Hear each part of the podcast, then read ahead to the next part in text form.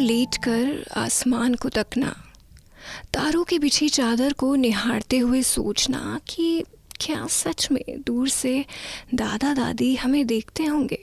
फिर सोचना, कहाँ यार, ये तो उन कहानियों में से एक कहानी है जिसे बच्चों को सुनाया जाता है, जिससे उन्हें लगे कि जिन हाथों ने बचपन में उनकी उंगली पकड़ के चलना सिखाया, वो उनसे दूर तो कभी जा ही नहीं सकते। लेकिन हाँ ये ज़रूर कह सकते हैं कि इस कहानी का असर सिर्फ़ बच्चों पर ही नहीं पड़ता, हम बड़ों पर भी होता है।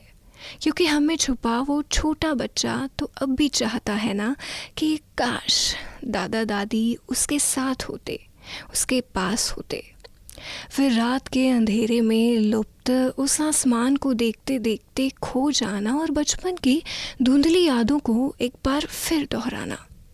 बचपन के उन दिनों को याद करना, जब पापा काम पर चले जाते थे और माँ घर के कामों में व्यस्त रहती थी, तब पूरा दिन दादा दादी के साथ ही तो गुजरता था।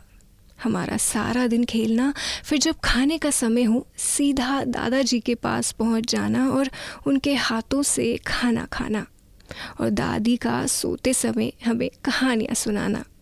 अरे, वो कैसे भूल सकते हैं? जब मम्मी से डांट पड़ती थी तो किस तरह दादा दादी हमें उनकी डांट से बचा लिया करते थे?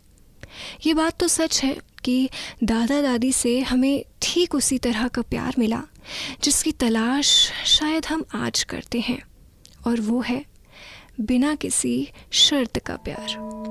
उम्मीद है कि आपको ये पॉडकास्ट पसंद आया होगा।